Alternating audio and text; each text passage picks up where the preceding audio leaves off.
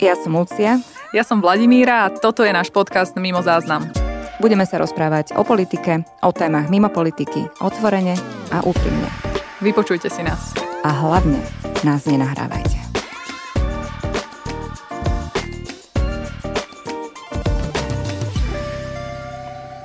Dobrý deň, vítame vás pri našom ďalšom podcaste Mimo záznam. Dnes s špeciálnym hostom, sociológom Michalom Vašečkom. Vítajte medzi nami. Ďakujem pekne za pozvanie, dobrý deň. Dovol, Michal, aj mne, aby som ti takto tykajúc, aby som ťa takto privítala v tomto našom podcastovom uh, štúdiu. Som veľmi rada, že si prišiel. Ja ťa poznám 100 rokov, mám ten pocit. Ja som ťa vlastne spoznala, keď som bola ešte novinárka. Aj to je dôvod, prečo si týkame. Myslím si, že keby som ťa spoznala ako politička, neviem, či by sme si týkali. Týkali by sme si? Týkaš si s veľa politikmi? Mm, skôr nie. nie. A keď, tak častokrát až po tom, čo končia v politike.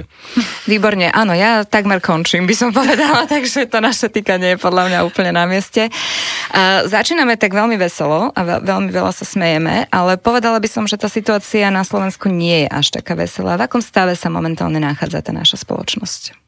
E, no, e, teraz e, premýšľam, že čo mám povedať, aby som zase nebol označený za negativistu, alebo rovno za apokalyptika. Ja sa tak, takým necítim totižto.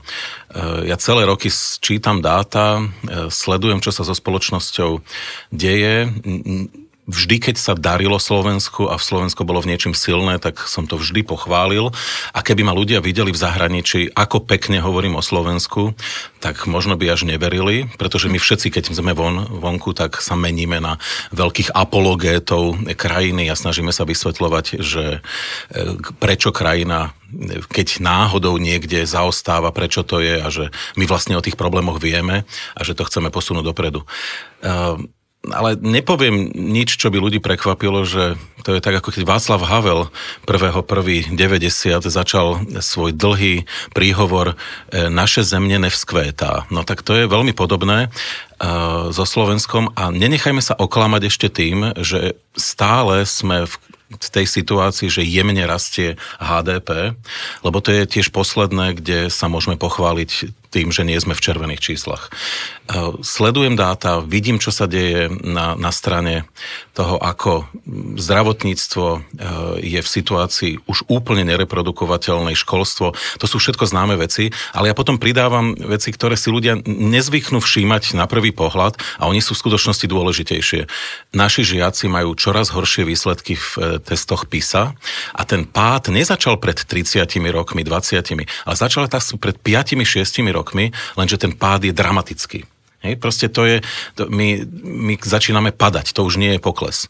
A... Ale tú agóniu toho školstva cítime asi menej ako tú agóniu toho zdravotníctva. Nie? V tom je to také zákerné. Presne, presne to. E, no a teraz prečo hovorím, že naše zemne nevzkveta a podľa môjho názoru ani nebude, keď nezmeníme to zásadné. E, a poviem tézu, ktorú ja opakujem stále, ale mám pocit, že e, roz, rozumie tomu iba niekoľko ľudí, ktorí, a častokrát ľudí, ktorí majú technické vzdelanie, ľudia, ktorí riadia rôzne firmy, že pozrú sa na úspešné krajiny tohto sveta a vidia, že to sú tie, ktoré investujú veľmi veľa peňazí do školstva alebo do vzdelávania, nie, do vzdelávania, nie školstva iba, do kultúry a do zdravotníctva. E, my presne tieto tri veci e, zanedbávame a nebudem ľudí obťažovať tým, že by som hovoril e, o tom, ako málo investujeme do vedy, že to je škandalózne, ako málo investujeme do vysokoškolského vzdelávania. To je doslova škandalózne dokonca aj v porovnaní s porovnateľnými krajinami e, v našom okolí. Nebudem hovoriť, koľko investujeme do kultúry. Ja som sa, viete, ja sedím napríklad v Krakove aj v jednej správnej rade a keď som sa dozvedel, že mesto Krakov dáva zo svojho rozpočtu 6% na kultúru, tak mne sa podlomili kolena, pretože Bratislava dáva nejak tak 1, 1,2 desatiny, proste niečo, no do maximálne 1,5. No lenže viete, v Krakove to cítiť, ale to nie je o tom, že ľudia tam kultúrne žijú a že na uliciach je živo. A to je o tom, že to mesto skutočne začína dobre fungovať aj v, po biznisovej stránke, pretože sa investuje do kultúry. Tie veci sú prepojené, aj keď niekedy nie na prvý pohľad viditeľné.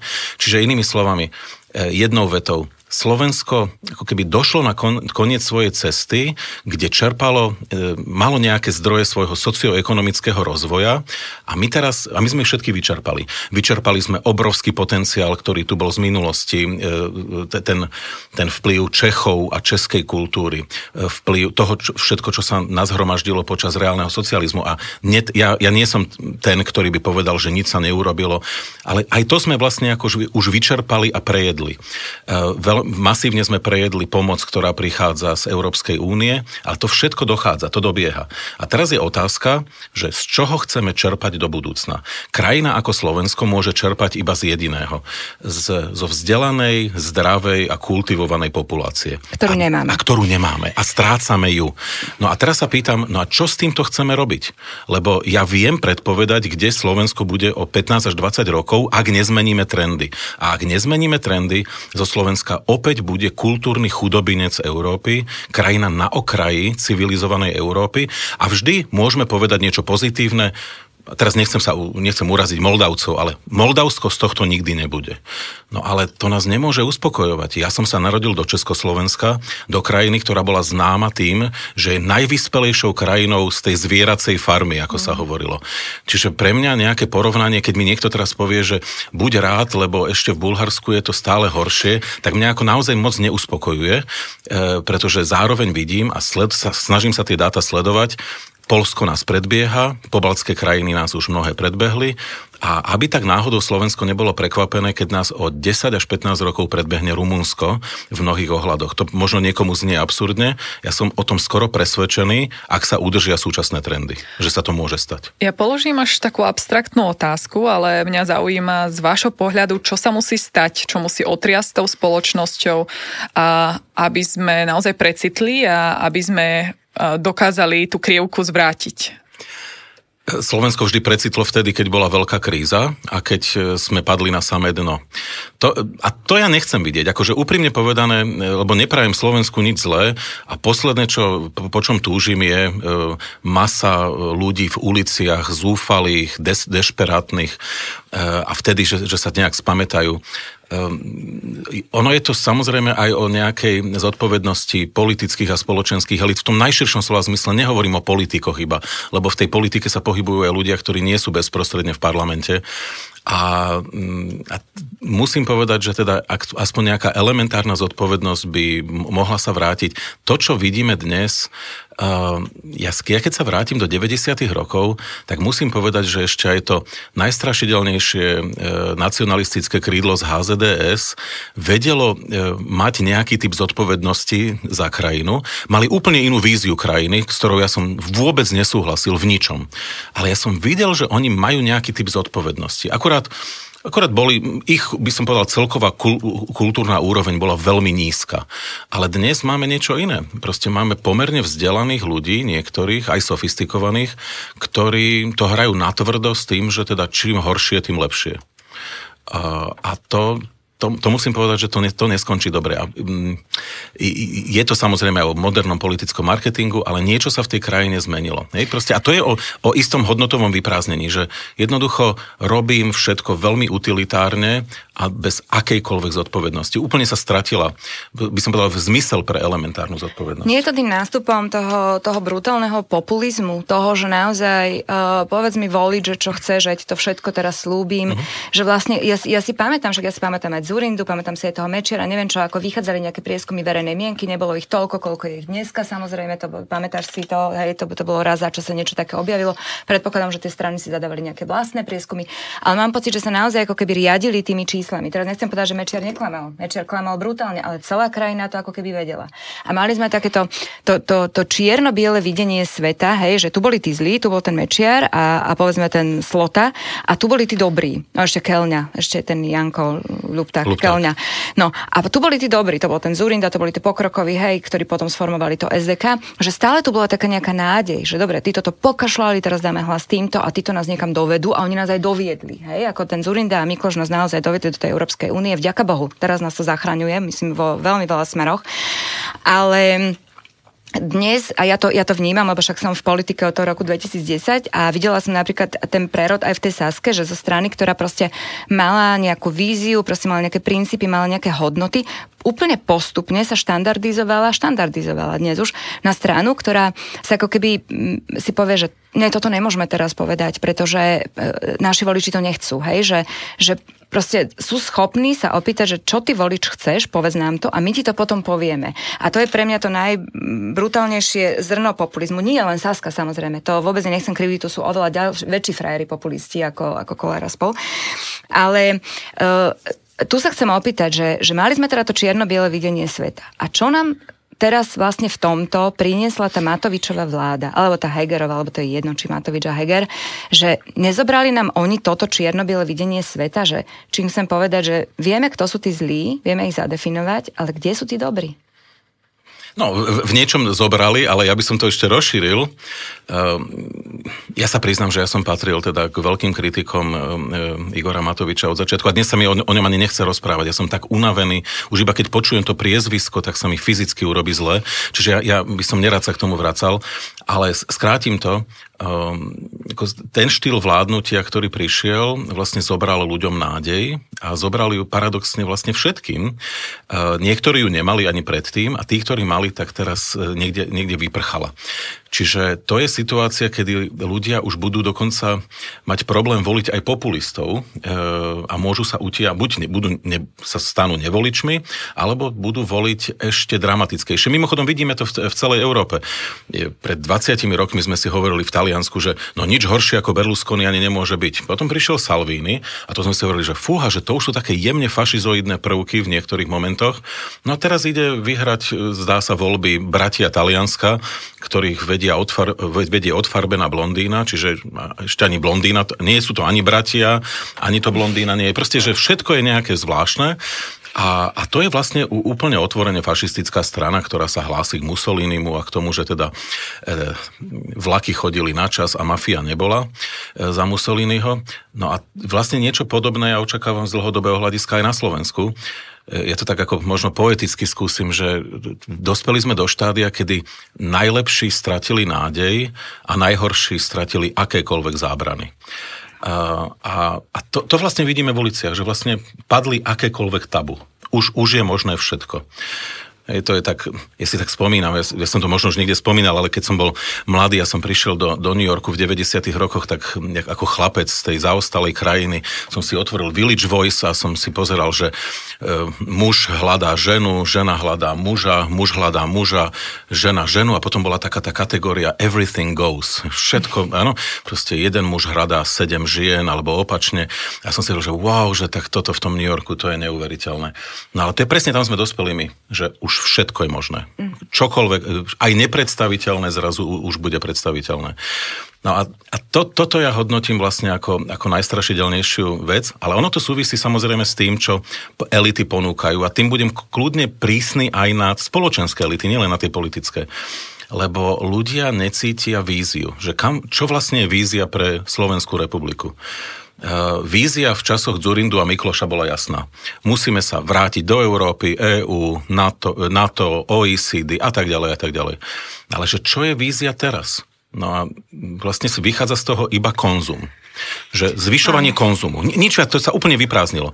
Lenže problém s konzumom je ten, že ten bude v tej podobe, ako sme si na ňo zvykli, v zmysle jeho permanentného rastu, tak to bude končiť. Nie, konzum neskončí, ale skončí ten bezprecedentný rast konzumu. Ten ano, luxus, že, na ten ktorý sme zvyknutí. Luxus, na ktorý, áno, ľudia, ktorí kedysi ledva sa dostali na Balatón koncom 80 rokov a aj to ich finančne, finančne vyčerpalo, tak o 30 rokov neskôr začali lietať na Maledivy. Áno, to je bezprecedentný sociálny vzostup mnohých ľudí. A tí, čo si nemohli dovoliť žiadnu dovolenku, tak môžu ísť aspoň do stanu na Makarskej. Uh-huh. Je to veľmi ponižujúce, oni trpia, sa cítia ukriúdení, že nemôžu si kúpiť pekný apartmán, ale už sú v tej bývalej Juhoslávii, kam by sa v 80 rokoch vôbec nedostali. Čiže my sme všetci zažili obrovský sociálny vzostup a on, on už bude končiť. A ty, čiže inými slovami, ak to, čo nás má nejak zjednocovať, e, poháňať dopredu, bude definované cez permanentný rast e, konzumu, tak to sa bojím, že to sa môžu tie politické elity veľmi popáliť, lebo nebudú schopné, ako sa hovorí v angličtine, to deliver. Hej? Nebudú, nebudú schopné to ponúknuť, lebo už nikto v západnom svete to nebude schopný ponúknuť na tej úrovni ako v 70 80 rokov. A ja to vnímam tak, že z toho, čo ste povedali, tak mi teraz Slovensko prípada ako taký neriadený prúd, veľmi silný prúd, ktorý sa uberá smerom, ktorým nechceme ísť.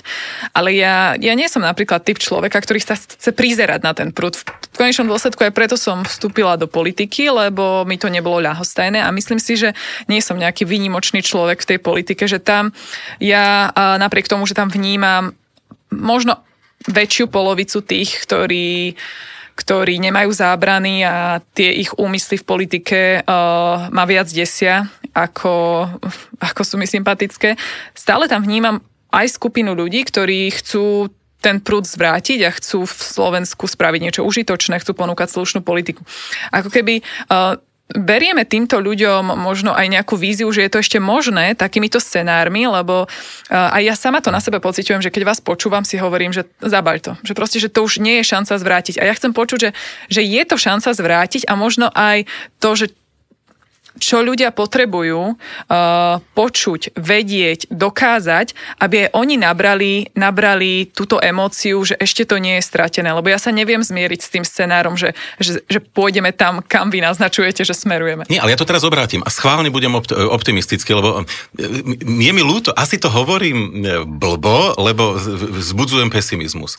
Mm, nie, ja, ja hovorím to, že treba ľuďom skúsiť vysvetliť, že e, nebudú sa mať nevyhnutne dobre v tom zmysle, že budú stavať stále väčšie domy a kupovať si e, namiesto tých e, Fáby, Mercedesy a Bavoráky, že to, tento svet končí. Hej? Mhm. Ale že my sa môžeme sústrediť na to, čo v budúcom svete môže byť komparatívnou výhodou pre malú krajinu ako Slovensko, že sa zameriame na kvalitu života.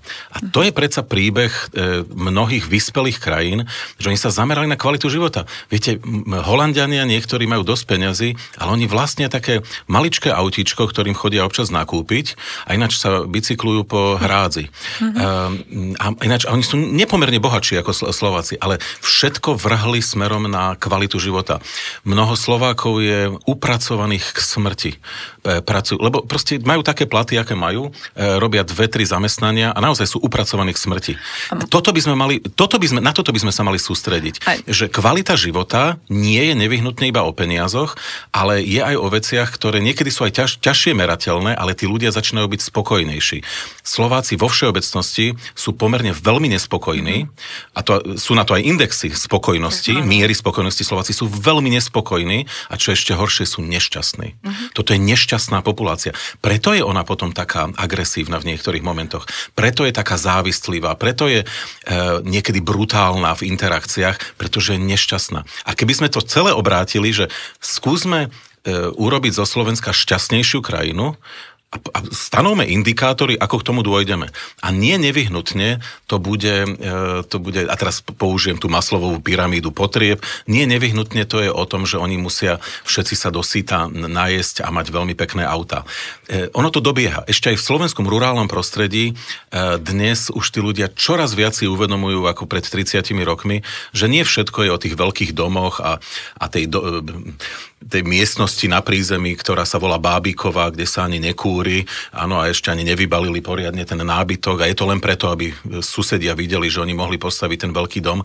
Toto je svet, ktorý s mladou generáciou odchádza. A... Hej? A, ale tí ľudia sa chcú sústrediť na to, že, že chcú mať ďaleko lepšie služby, chcú mať kultúrne vyžitie, chcú mať kvalitné školy, kde nemusia jednoducho rozmýšľať o tom, že keď dieťa má mať dobré vzdelanie, nevyhnutne musí ísť aspoň do susednej Českej republiky. Z tohto sú ľudia unavení dnes dnes paradoxne viac ako z toho, že si nekúpili nové auto.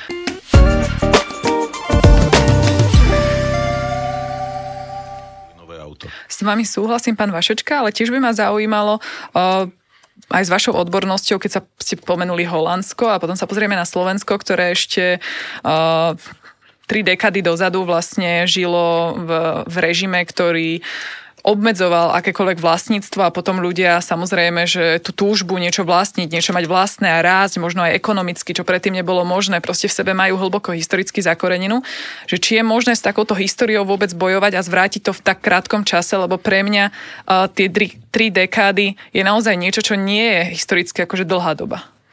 Máte pravdu a, a samozrejme, že teraz hovoríme veľmi problematicky o Slovensku. Slovensko má veľa tvári a ja teraz vôbec nikoho nehodnotím. Mimochodom, toto nie je normatívne. Proste máte ľudí v Bratislave, v centre Bratislavy, ktorí žijú plnohodnotným západným životom, sú úplne kompatibilní s Amsterdamom a máte niektoré rurálne prostredia, ktoré sú posunuté v čase. Nedá sa im to vyčítať. To nie je preto, že, že niekomu tu ideme po krku. Len problém, problémom je, že naše videnie sveta a naše aj E, problémy a by, by som povedal požiadavky na život sa diametrálne líšia. A my všetky politiky pripravujeme pre niečo, tak amorfné ako, ako Slovensko. No tak keď to pripravujete pre Bratislavu a aj pre Becherov e, niekde nad Bardejovom, no tak e, zrazu, zrazu vám to nesedí. Hej?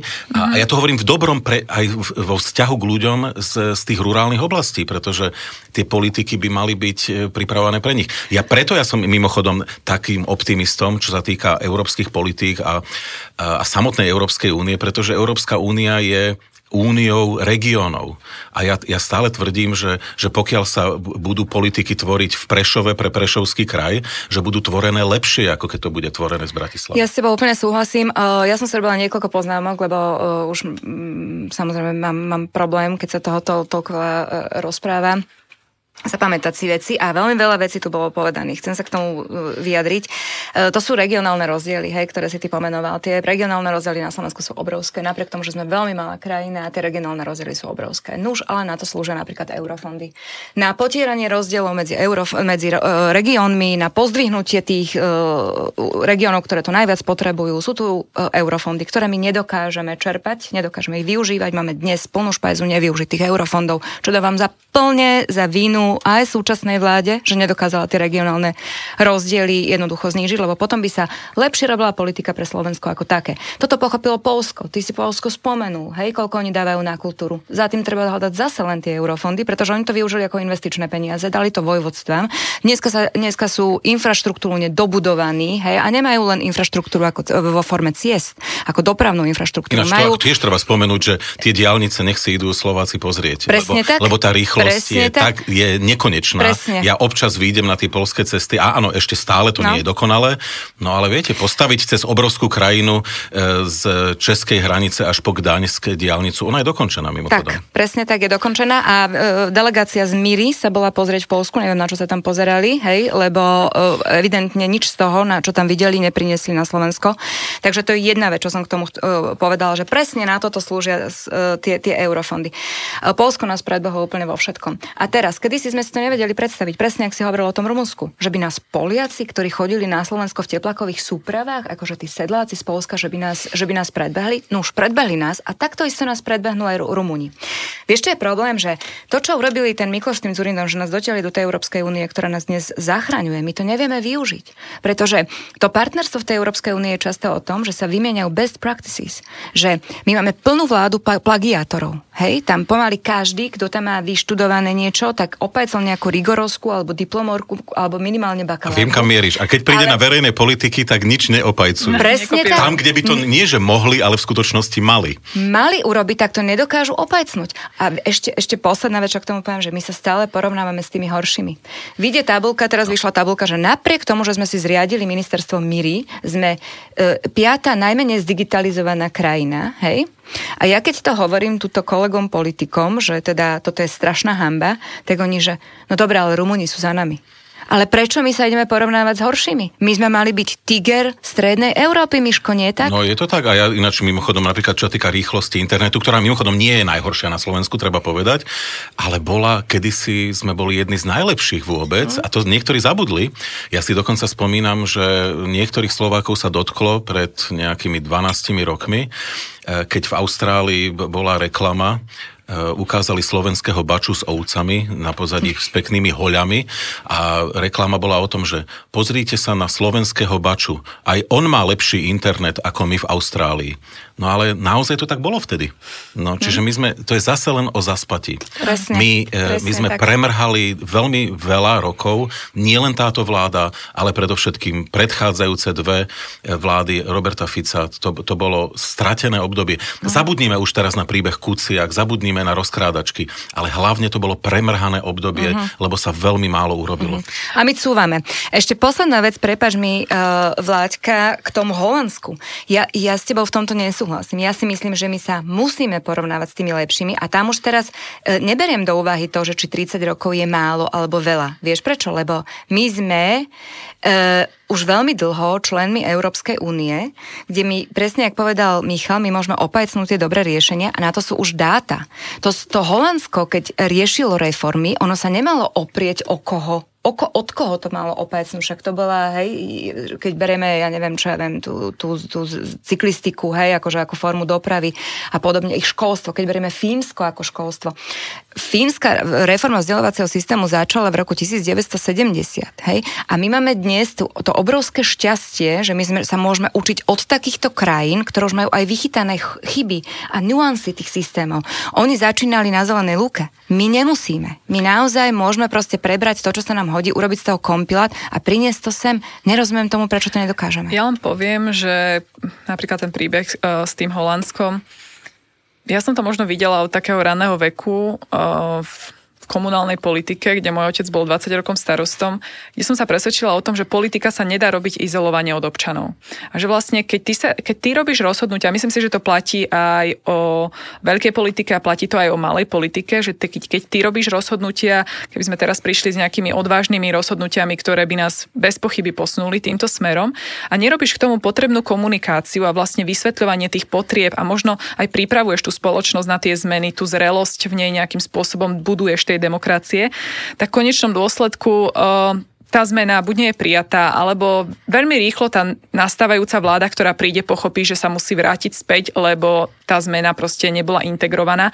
A ja to chcem povedať na takom prípade napríklad integrácie Rómov u nás na Spiši, kde naozaj toto bola téma, ktorá sa veľmi ťažko vysvetľovala ľuďom, prečo potrebujeme zlegalizovať čierne stavby, prečo nestačí, že ich zbúrame, ale, ale treba tie pozemky od, predať tým Rómom, aby, aby jednoducho mali kde bývať a radikálne riešenia nie sú. To trvalo 8 rokov, celý ten proces a nielen administratívne, ale vlastne ukázať postupne tým ľuďom výhody toho smerovania, akceptácie, tlieskať vlastne rómskym žiakom pri volejbalovej súťaži tak ako nerómskym žiakom, že ja som videla, že tieto procesy trvajú v malom a ja som presvedčená, že aj vo väčšom. Ja si veľmi želám to, čo ste vypovedali, pán Vašečka, víziu pre Slovensko, niečo, čo by, s čím by sa občania stotožnili, čo by akceptovalo a čo by presahovalo akúkoľvek vládu, akéhokoľvek politika, akúkoľvek stranu. Tá Európska únia bolo niečo, čo sme naozaj dokázali, lebo uh-huh. sme to videli aj v okolitých štátoch, že sa na tom dokázali ostatní shodnúť. Ja neviem teraz presne identifikovať, ako pre mňa treba by to bola tá vízia šťastnejšieho Slovenska, ale tým, že som veľmi prítomná v regiónoch a pre mňa je takým zrkadlom aj moja stará mama, ktorá bola kedy bola mečiaristka, všetci sme sa v roste v rodine s ňou hádali, že nemôže toho mečiara voliť a tak ďalej. Jej bol sympatický a to je, to je zrkadlo, ktoré ja mám dodnes, akože politické, lebo ja keď sa s ňou bavím o témach, keď jej vysvetľujem, že mám dvoch kamarátov, ktorí sa ľúbia a chcem, aby na Slovensku mohli žiť spolu, aj keď sú rovnakého pohľavia, uh, je to ťažká cesta, ťažký dialog a nielen generačne, akože aj názorovo a viem, že pre ňu šťastie je niečo veľmi abstraktné pre ňu. No ale teraz ja, no. ja, sa, ja sa chytím toho Áno. príbehu z Pišského Hrhova. Uh, lebo to je vlastne o začatí budovania tej vízie. My najväčší problém, ktorý máme, a ja to opakujem veľmi dlho, ľudia, ktorí sa trošku sledujú dáta, tak tomu veľmi dobre rozumejú. My máme problém so vzájomnou dôverou, a to na vertikálnej aj horizontálnej úrovni, to znamená medzi sebou, ale aj voči inštitúciám. A ona je tak, a teraz niekto príde a povie, no ale však to je všade tak. A, a ja poviem, áno, všade v modernej spoločnosti je problém vzájomnej dôvery. Na Slovensku ale tie čísla sú úplne strašidelné. Mm. Sú neporovnateľné aj s, dokonca s okolitými krajinami. Už nehovorím o takých fungujúcich štátoch, ako je Švédsko a Dánsko.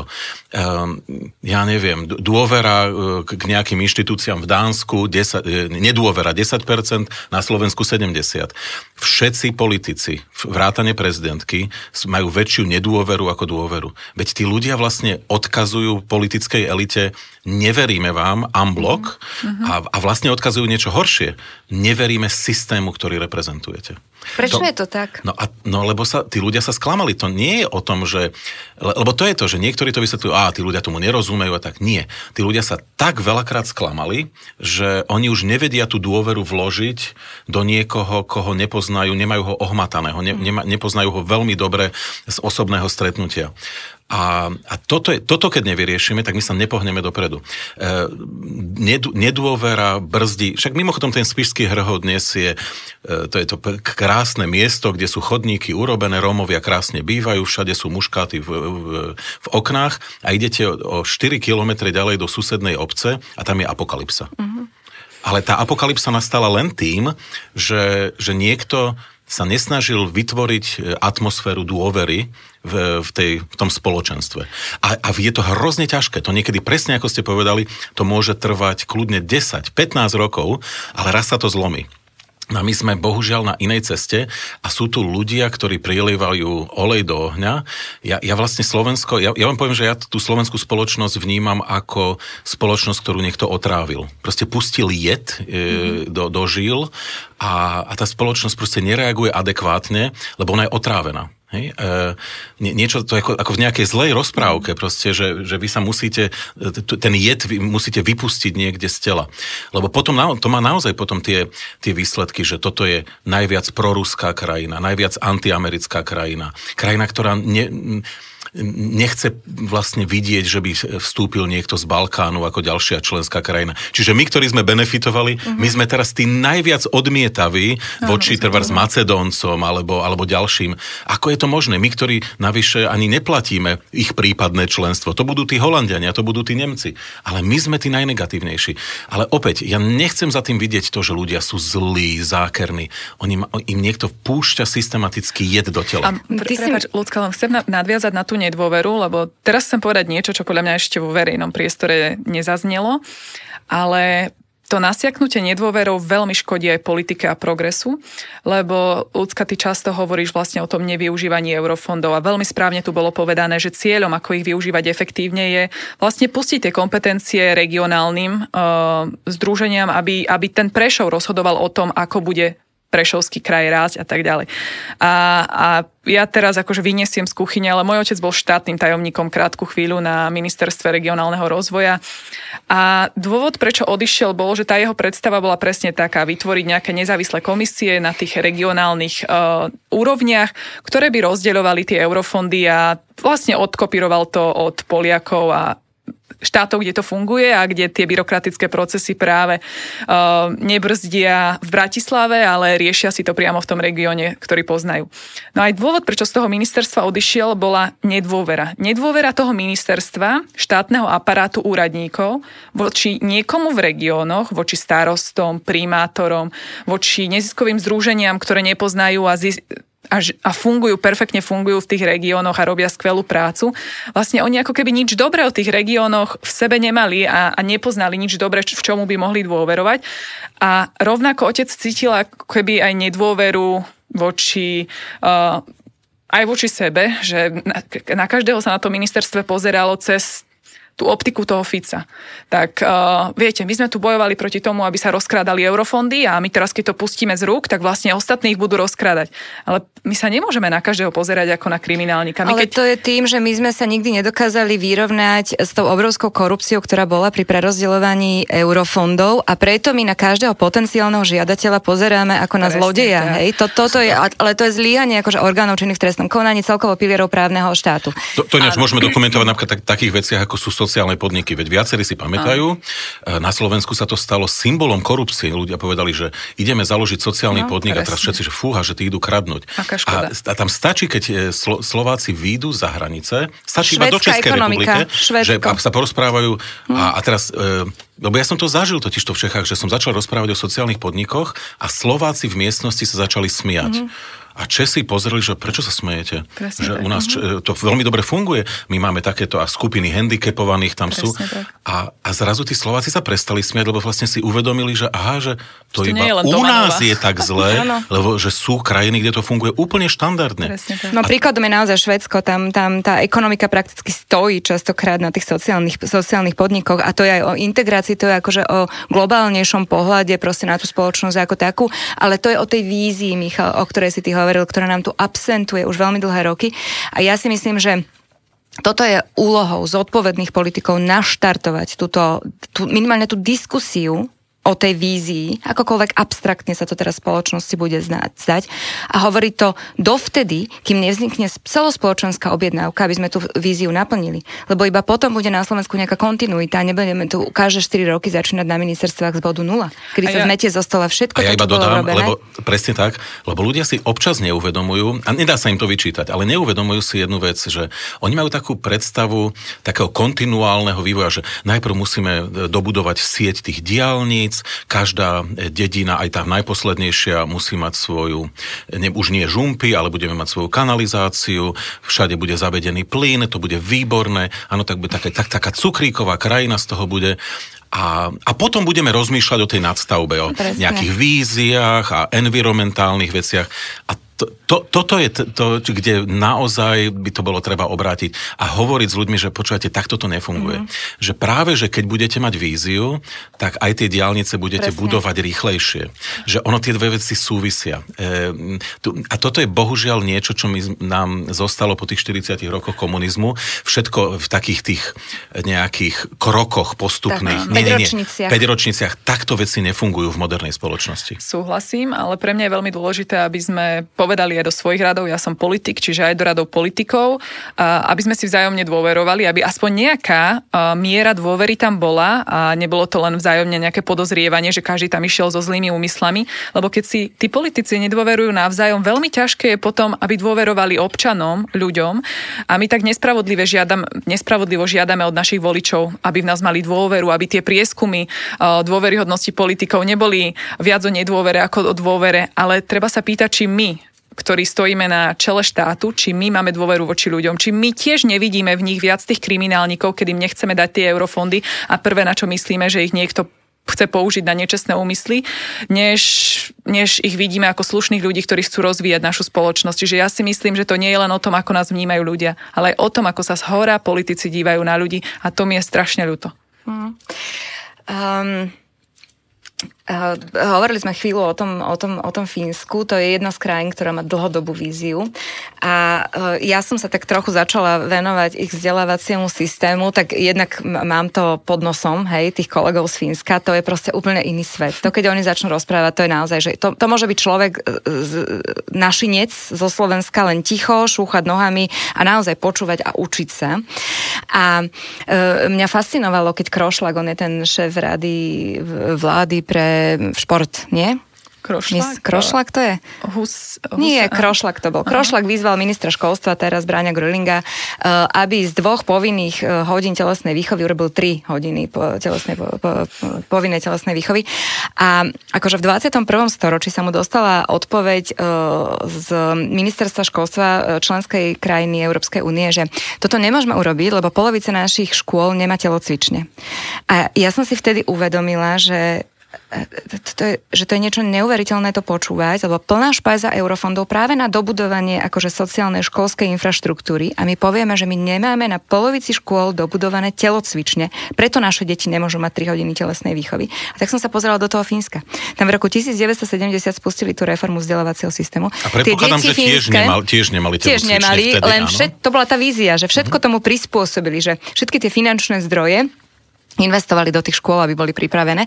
A tie fínske deti majú 3 hodiny uh, uh, aktivít telesných, hej, denne. Denne. A to je o tej pise. Predstav si, že som si pozrela aj čísla, Michal, e, z toho Fínska, že oni normálne prišli na tom, že pri tom prekrvení toho mozgu detského tie deti zrazu oveľa lepšie e, e, absorbujú tie informácie z tých ďalších predmetov. A potom dochádza k tomu, že fínske deti víťazia v tých testoch PISA, pretože samozrejme sú vo všetkom najlepšie, ale aj pre mňa znelo neuveriteľne, že oni tú kalokagatiu postavili ako keby do stredu toho vzdelávacieho systému. A okrem iného, okrem toho, že to spôsobilo akože veľký boom vzdelanostný už na tých základných školách, kedy dosahovali teda veľmi dobré výsledky, je to aj vynikajúca prevencia, to znamená, ešte to akože presahuje, má to presah aj do toho zdravotníctva, e, pretože tí deti majú lepšie držanie tela, hej, nemajú tie skoliózy, proste bla bla bla. A e, Nehovoriac už o tom, že Fínsko vďaka teda tom, tej svojej klíme patrilo medzi krajiny, kde bol teda veľmi výrazne zastúpený alkoholizmus, počet samovrážd a podobne. Ešte aj toto sa im podarilo ako keby pokoriť týmto, lebo oni v tých deťoch, oni majú tak namixované tie fyzické aktivity pre tie deti, že oni v nich tam, kde treba, budujú ich sebavedomie. Hej, to znamená, že dajú to dieťa na individuálny šport. Tam, kde treba, kde to dieťa napríklad nemá také sociálne zručnosti, e, nedokáže nadväzovať takú interakciu s okolitým svetom, tam ho dajú na kolektívne športy a podobne. A je to tak veľmi dobré dobre na základe vedeckých poznatkov namixované, že oni ešte aj toto pokorili, ten, ten alkoholizmus, ten počet samovraž a podobne. A e, nerozumiem naozaj tomu, prečo my nedokážeme zorganizovať akože jednu veľkú delegáciu a poslať ich do Fínska. Nech sa to idú naučiť a to potom to doká- domov. dokážeme, ale ja, ja skúsim, a to je veľmi zaujímavá téma, a, lebo to nevieme zadefinovať, prečo sa nám to nedarí. A ja to teraz skúsim doslova v niekoľkých vetách. E, lebo všetci poznáme z vlastných životov, že keď niečo dlhodobo nevychádza, tak je dosť blbosť očakávať, že keď e, udržíte ten istý e, prístup, že budete mať iné výsledky. Nie, keď máte blbý prístup, tak budete mať proste blbé výsledky vždy. Hej. E, treba niečo zmeniť. No a a tu začína problém, pretože ľudia, ktorí rozumejú školstvu, tak hovoria v princípe toto. Uh, veľmi sa zmenili e, podmienky vo svete, prišlo k paradigmálnej zmene. Paradigmálna zmena znamená, že sa zmenilo úplne všetko. Vstupy sa zmenili, výstupy musia byť tým pádom iné. Ináč neuspejeme. A toto ho- hovoria pre mňa za mňa aj tým riaditeľom škôl, aj na lokálnej úrovni. A, a odozva od ľudí, ktorí povedzme majú skôr nad 50, je približne takáto. No ale veď doteraz to fungovalo. Veď e, výsledky československého školstva boli veľmi dobré. Prečo vy teraz do toho chcete vnášať nejakú revolúciu, keď nám to kedysi fungovalo? Áno, 40 on, rokov to fungovalo. Áno, a teraz oni nevidia to, že my sme začali padať a začali sme padať nie preto, že sme všetci tu proste natvrdnutí a nie, pretože sa zmenil svet. Uh-huh. A, e, a problémom slovenskej populácie, ako bývalej rurálnej populácie, je to, že keď sa niečo deje nad nami a tie búrky sa ženú Európou, tak my sa utiahneme do do tých dolín a si povieme, že tak my to skúsime prečkať, však ono sa vyprší a zase vyjde slnko. Ale toto nie je o tom. Slnko nevíde, pretože svet sa zmenil a zrýchlil a my keď nezmeníme tie prístupy, tak nebudeme tak. mať dobré výsledky. A to, že sme ich mali pred 40 rokmi, ja nespochybňujem. Skutočne je pravdou, že československí žiaci boli veľmi dobrí v porovnaní medzinárodnom. Ano. Ale už na Slovensku už nie sú. A stačí sa pozrieť do Českej republiky a do Polska. To nie je žiadne Estonsko ani, ani Fínsko z hľadiska školstva a napriek tomu niečo zmenili uh-huh. a minimálne sa im podarilo zastabilizovať situáciu. Oni nepadajú. N- nie je to nič spektakulárne mimochodom, ale, ale nepadajú.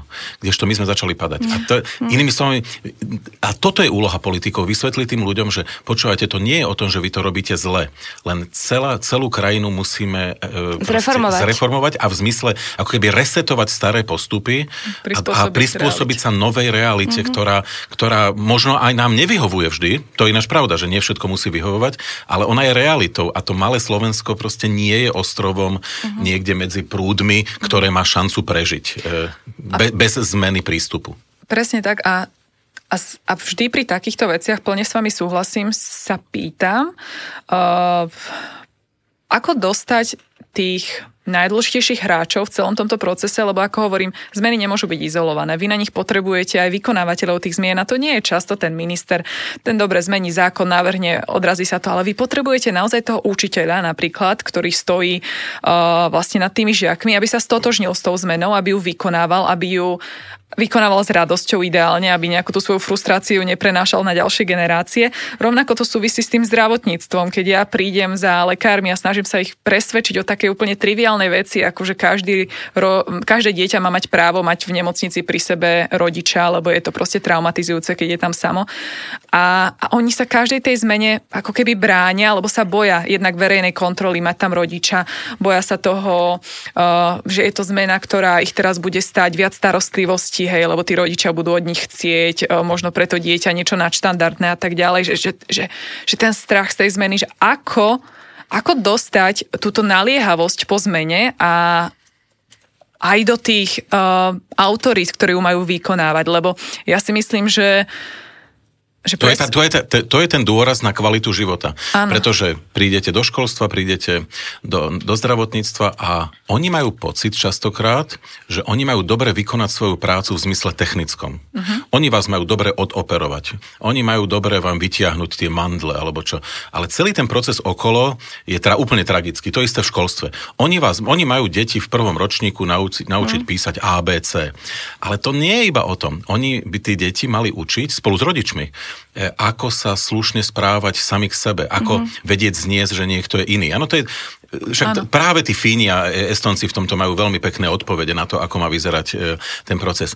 Čiže to je zase len o tom, že my nedávame dôraz na kvalitu života.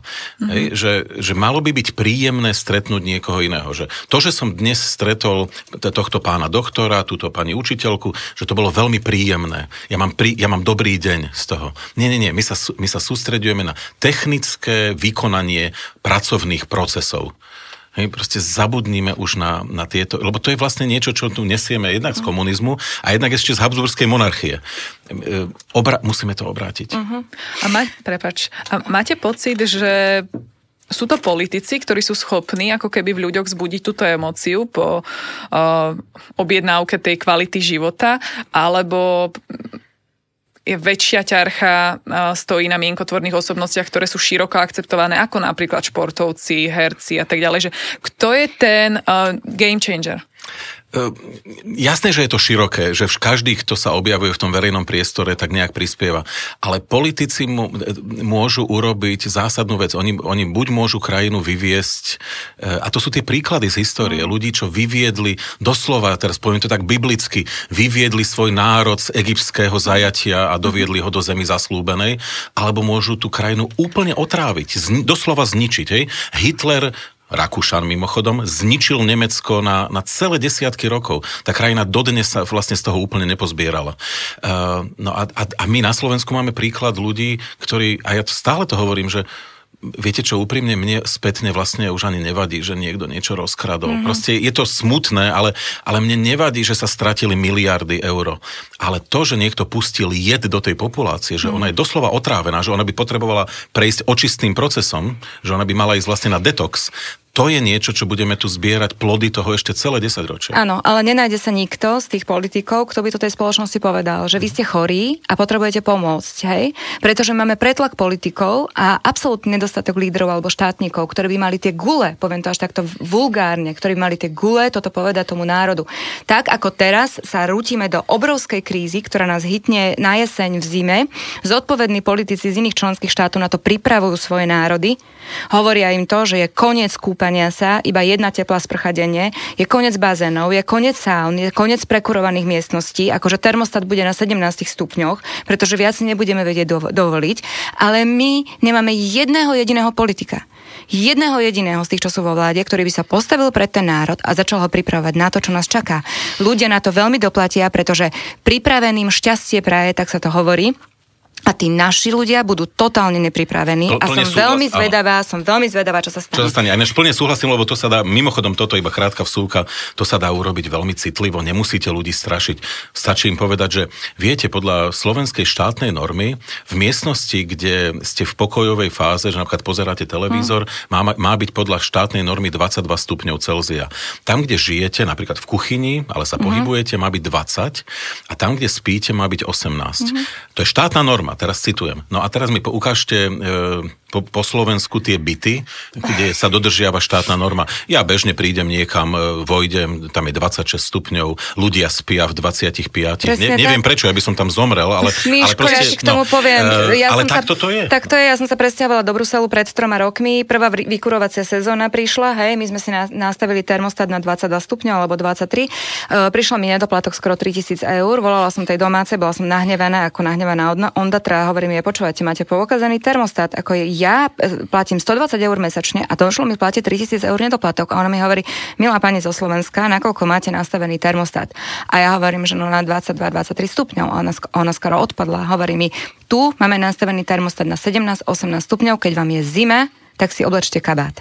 A tak aj fungujeme. My máme na sebe svetre, deti majú dvoje ponožky a takto fungujeme. Ja idem odmrznúť, ale toto ma naučil, toto ma naučilo Brusel. Ja sa pýtam, prečo ma to nenaučili naši politici. Prečo mi, nás rozhýčkal ten komunistický systém, že je normálne mať vnútri 25 stupňov a pritom vetrať uprostred decembra, hej? A, a sedieť pri telke v tielku a, a v šortkách, lebo tak je to sexy. Prečo nás nedokázal žiaden líder doviesť k tomu, aby sme boli zodpovední k tým energiám. Prečo, prečo teraz a prečo to nedokážu ani teraz, keď sa rútime do tej energetickej krízy a prečo radšej nechajú ten národ byť vyfackovaný v tom novembri, decembri, keď sa to začne? No, preto hovorím, revolúciu teraz začínať v priebehu mesiaca sa nedá, takže veľmi všetkým odporúčam, stačí spomenúť štátnu normu. Že prosím vás ľudia, riaďte sa doma štátnou normou. Pre začiatok to bude bohate stačiť.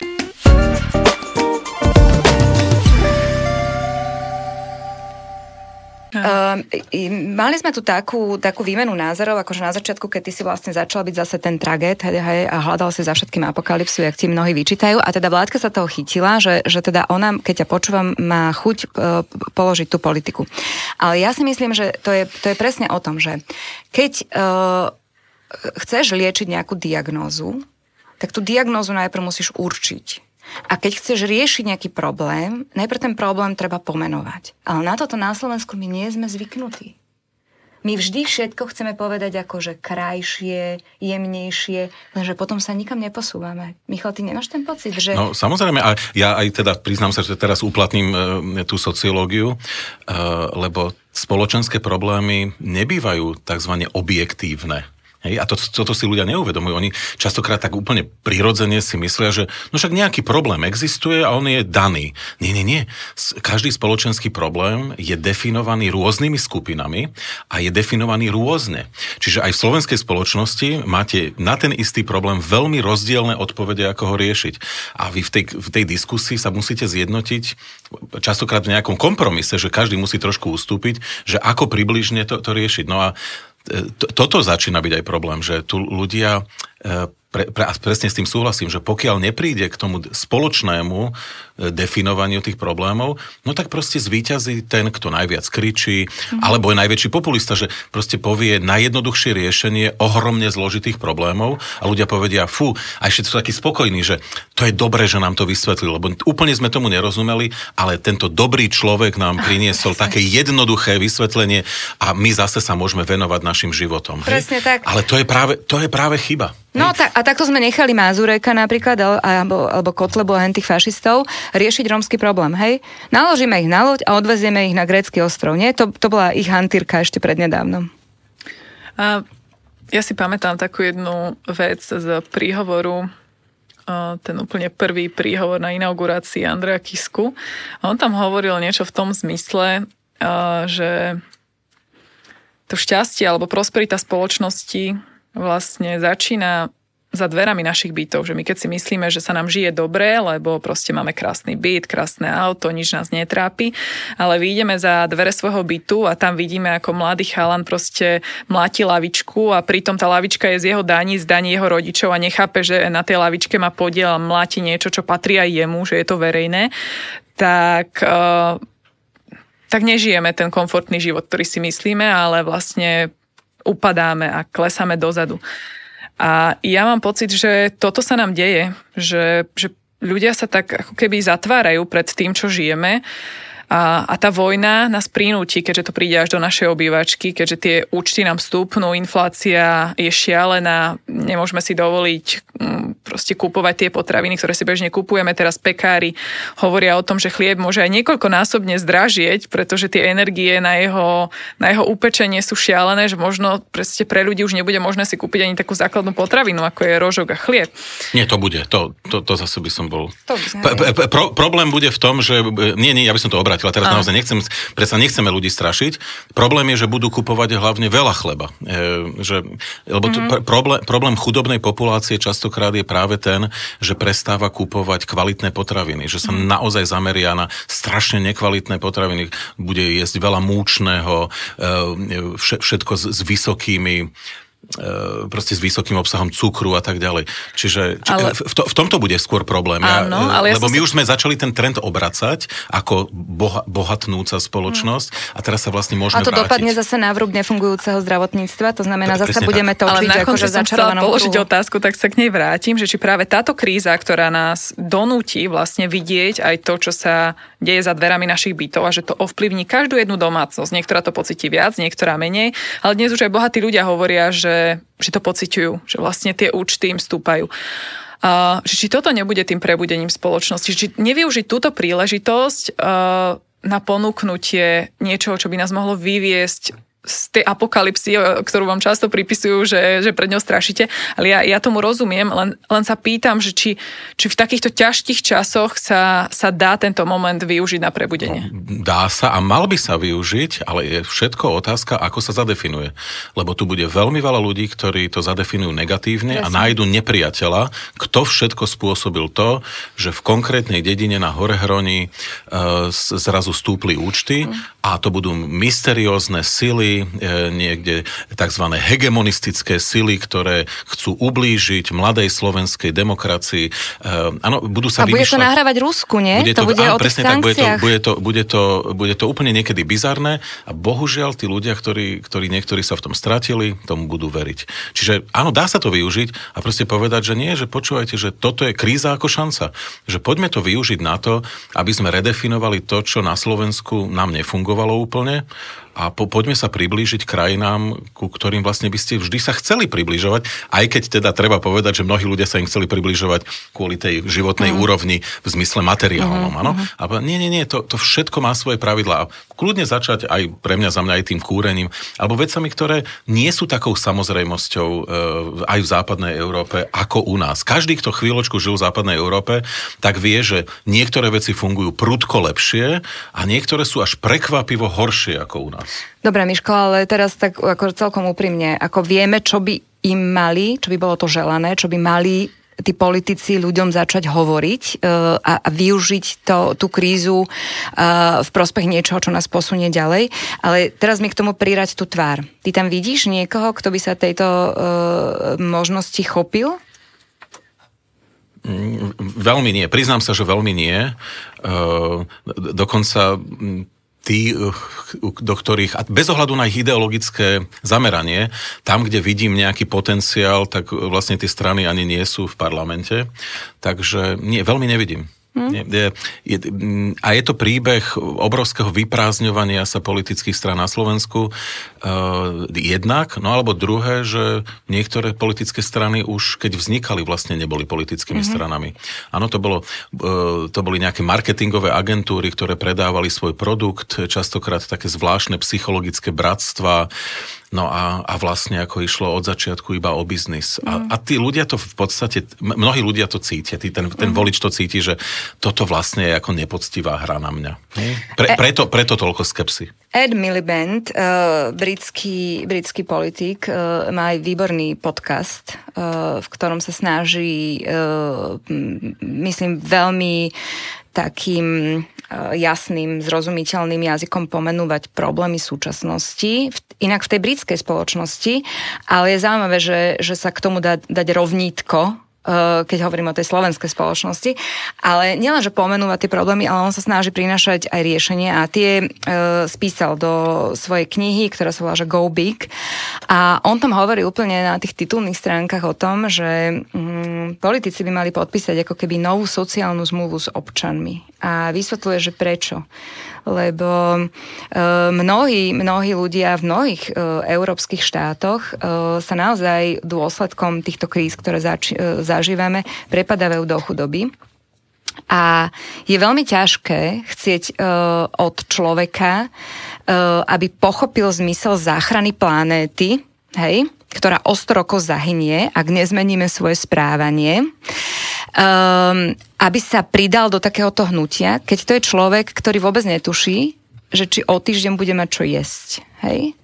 A preto on hovorí, že úplne by sa mala na novo podpísať taká sociálna zmluva proste s týmito občanmi a získať ich e, do tej spoločnosti, lebo tým, že oni sa prepadávajú do tej chudoby, oni končia na okraji spoločnosti a tým, že sa e, cítia vytesnení, začínajú podporovať skôr ten antisystém ako ten systém. Čo ty na to hovoríš? No je to, je to presne tak a e, je to všade vo svete. Slovensko nie je ani zďaleka výnimkou. A opakovane ľudia prinášajú také tie zúfale návrhy, ktoré sú e, veľmi zlé, že ten egalitárny model e, voličstva proste treba zmeniť. Že to takto nepôjde, aby každý mal volický hlas, lebo proste istí ľudia vôbec nerozumejú, komu to hádžu, ako to hádžu, ale to, to je proste problém. Viete, že aj tí, ktorí sa, by sa nad tým teoreticky z- zamysleli seriózne, tak prídu k tomu, že tým tú spoločnosť rozvrátia úplne a e, je to, je to zlé riešenie.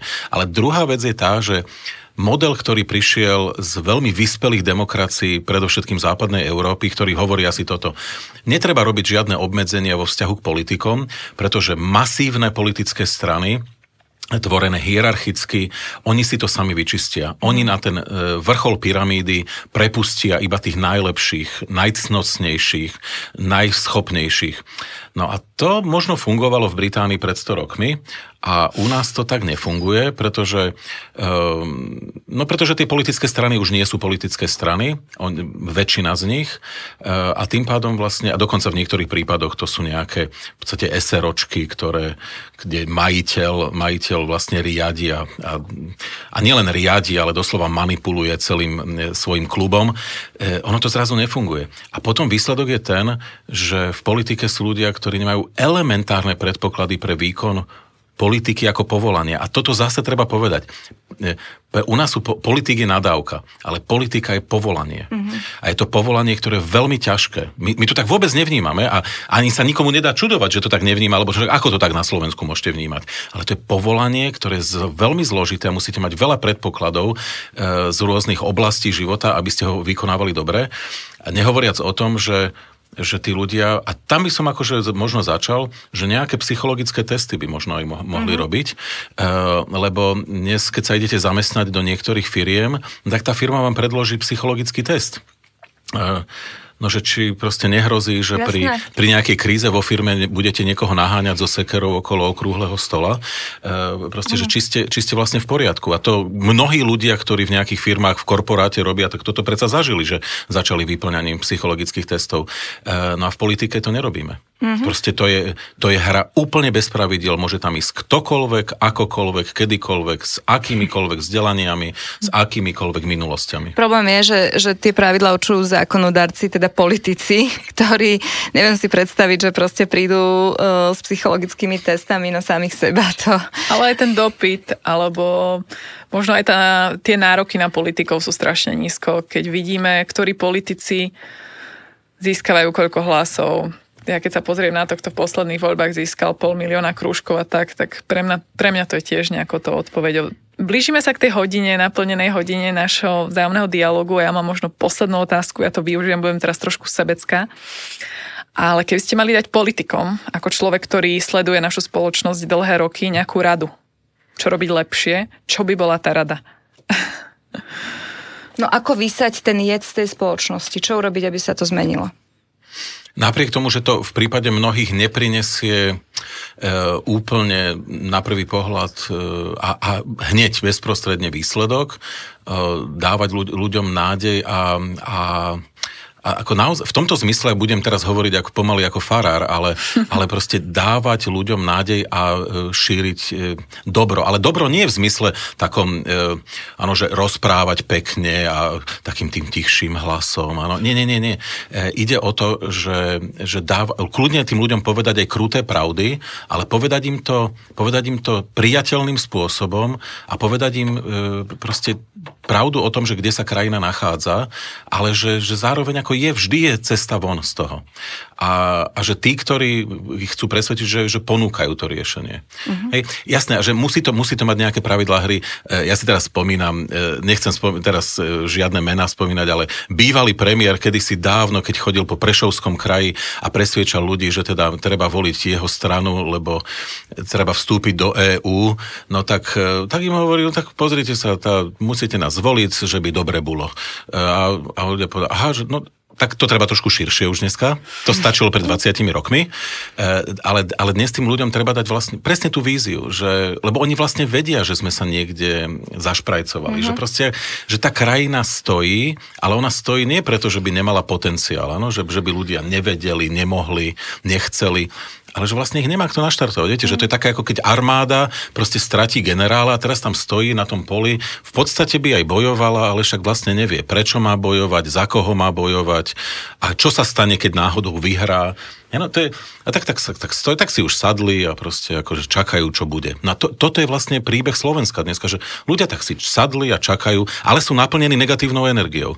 Čiže to je, to je, do toho, to je vlastne o vlievaní tej pozitívnej energie. Toho svetla na konci tunela. A hľadanie ľudia, ľudia to veľmi hej. potrebujú. A ja vie, viem, že teraz to tak znelo hrozne abstraktne, ale ľudia naozaj potrebujú cítiť, že ono to celé má nejaký zmysel, pretože to je to, čo sa stalo na Slovensku teraz. Ľudia majú pocit, že to celé vlastne stratilo akýkoľvek zmysel. Mm. Predsa len ja si neodpustím ešte jednu otázku. Miško, ty takto rozprávaš už veľmi dlho. Ty to takto, takto rozprávaš v rozhlase, v televíziách, veľmi mudro rozprávaš v denníkoch, ja čítam aj tie prepisy, aj ťa pozerám v tých podcastoch. A, a ty to fakt už robíš veľmi dlho. Uh, tam mám dve také podotázky k tomu, že poprvé, že nie si z toho už ako keby unavený, že toľko rozpráva, že, a že vlastne keby chceli, tak by si aj z toho mohli niečo zobrať a mohli by to aj pretaviť do niečoho. A keďže to nikto nerobí, tak moja druhá podotázka, že, že nemáš ty chuť akože ísť do tej politiky, že keď ty to tak všetko ovládaš super, tak podľa mňa ty by si bol úplne ideálny. No toto mi viacerí hovoria, áno. No ale ale naozaj všetci musia skončiť v politike? E, ako nevyhnutne? A to ty nevieš, že keď e. chceš meniť veci verejné, tak ako... Veď to no. vidíš, že koľké roky chodíš sa plaholčíš, plaholčíš po tých médiách, sociológ a rozprávaš to a nič. Áno, e, veľakrát som o tom rozmýšľal a teraz budem arogantný. Mňa, a to, toto je ale naozaj, a ja cítim, že to je problém, ja, tá predstava, že, že sa vlastne stretávam s tou neuveriteľnou zlobou, lebo mne, mne by nevadilo sa stretávať s nekompetentnými ľuďmi. To naozaj, to znesiem. Ale s tou nekonečnou zlobou to je... E, ja vidím, čo sa stalo s ľuďmi, ktorí, ktorí boli v politike chvíľu. Že e, oni, oni prestali byť v poriadku. Ako mm. S nimi sa niečo stalo. A, a ja som to videl na strašne veľa prípadoch aj mojich priateľov, že im, im naozaj preskočilo niektorým. A ja, ja teda sa, to, takže ako ja viem, že to je vlastne hrozne utilitárne, ale ja, ja by som si snáď chcel u, uchovať nejaké psychické zdravie. No. Ale ako sa hovorí, nehovor nikdy, akože nikdy, áno, nevieme, ale áno, nehrabal som sa nikdy do politiky, to je pravda. Ale si dosť veľký chlapec už, aby si to podľa mňa ustal v tej politike. No nič, toto budeme riešiť ešte na káve po tomto podcaste. Vám všetkým veľmi pekne uh, ďakujeme, že ste nás počúvali. Michalovi Vašačkovi veľmi pekne ďakujeme, že tu s nami bol. Ďakujem pekne za pozvanie. A prajeme vám všetko dobré. Ďakujeme.